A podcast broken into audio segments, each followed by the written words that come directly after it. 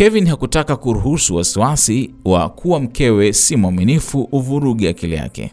Aliamini kuwa Priska alikuwa mke mwema na katika maisha yao yote aliamini kuwa Priska alikuwa mke mwema na katika maisha yao yote hakuwahi kuona dalili hizo. Aliuaminisha moyo wake kuwa huenda kutokana na kazi nyingi mke wake alikuwa akichoka kiasi cha kupoteza hamu ya tendo hilo. Isitoshe, hiyo ndiyo sababu iliyokuwa kimpa alipomuuliza kuhusu mabadiliko hayo.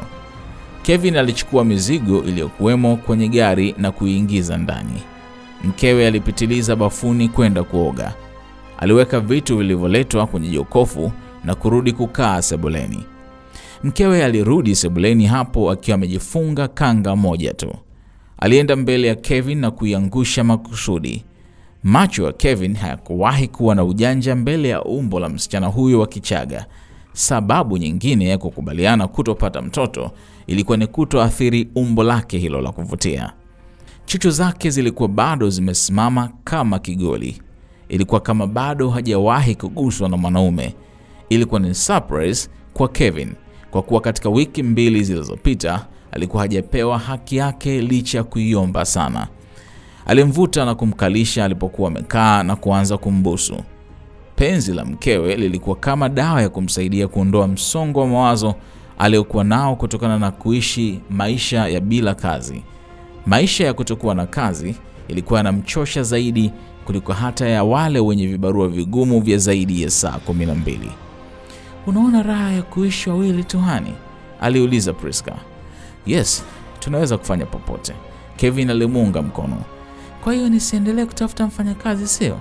No, ni muhimu tumpate, but hayo tutaongea baadaye. Right now all I need is you. Kevin hakutaka kuchelewa, na ndani ya dakika chache alikuwa utamuni kwa mkewe akifaidi haki yake ya ndoa. Priska alikuwa ameshafika kwenye kilele cha raha na miguno yake ilikuwa imesambaa kwenye sebule nzima.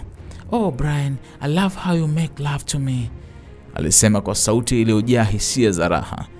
Moyo wa Kevin ulipasuka baada ya kusikia jina hilo. Alisimama kwa muda. Mbona hivi tena jamani? Don't stop please. Priska aliyekuwa mbali kihisia alimwambia mumewe. Kevin alibaini kuwa mkewe hakujua alichokitamka. Aliendelea na tendo hilo kwa kujilazimisha hadi wakamaliza. Baada ya kumaliza, mkewe alikuwa mchangamfu kama kawaida na alienda mezani kutenga chakula alichokuwa ameleta. Kevin alikosa raha ghafla, na licha ya chips na kuku alizoletewa kuwa tamu, mdomo wake ulihisi alikuwa kila makapi. Hani, UNICEF wamejibu barua yako?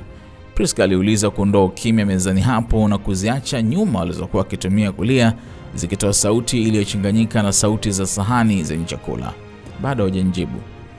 I'm positive watakujibu mpenzi, usikate tamaa, najua soon utarudi tena kazini. Kikweli nimeshachoka, ni kama nina mkosi gani sijui.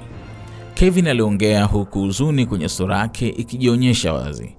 Mawazo yake hayakuwa mezani hapo, wala masuala ya kazi, bali jina Brian.